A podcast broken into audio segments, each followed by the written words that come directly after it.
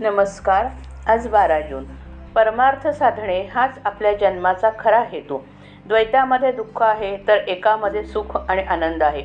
आपण एकामध्ये राहिलो तर आनंद मिळेल. हे जगत पुष्कळ भासले तरी ते एकच आहे.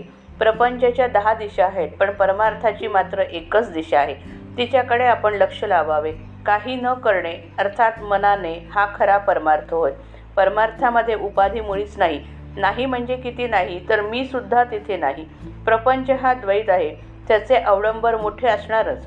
आपल्याला आपल्या जगण्याचा अंतिम हेतू जोपर्यंत कळत नाही कळला नाही तोपर्यंत प्रपंच करणे हेच ध्येय आपण समजतो. वास्तविक मनुष्य प्राणी हा देह आणि मन दोन्ही मिळून आहे. म्हणून त्याने ऐहिक आणि परलौकिक दोन्ही गोष्टी साधल्या पाहिजेत. परमार्थ साधणे हाच आपल्या जन्माचा खरा हेतू आहे.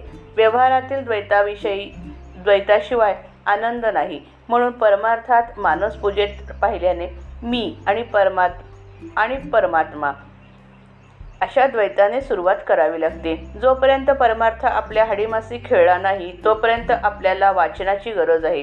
त्यापासून साधन साधनाला जोर येतो. मन भगवंताकडे गुंतवण्यासाठी काय करावे हे पाहावे. एक बाप आपल्या मुलाला पोहायला शिकवत होता. बापाने मुलाला पहिल्या प्रथम घोट्या इतक्या पाण्यात आणले. नंतर ढोपरा इतक्या पाण्यात आणले. नंतर थोडे आणखी पुढे आणले आणि एक दिवस त्याने मुलाला पाण्यात खेचून घेतले. त्याप्रमाणे आपले गुरु आपल्याला परमार्थ शिकवित असतात. आपण पाण्यात उतरले मात्र पाहिजे. देहाने प्रपंच केला पण तो फळाला येत नाही म्हणून संतांनी नामस्मरणाचा मार्ग सांगितला.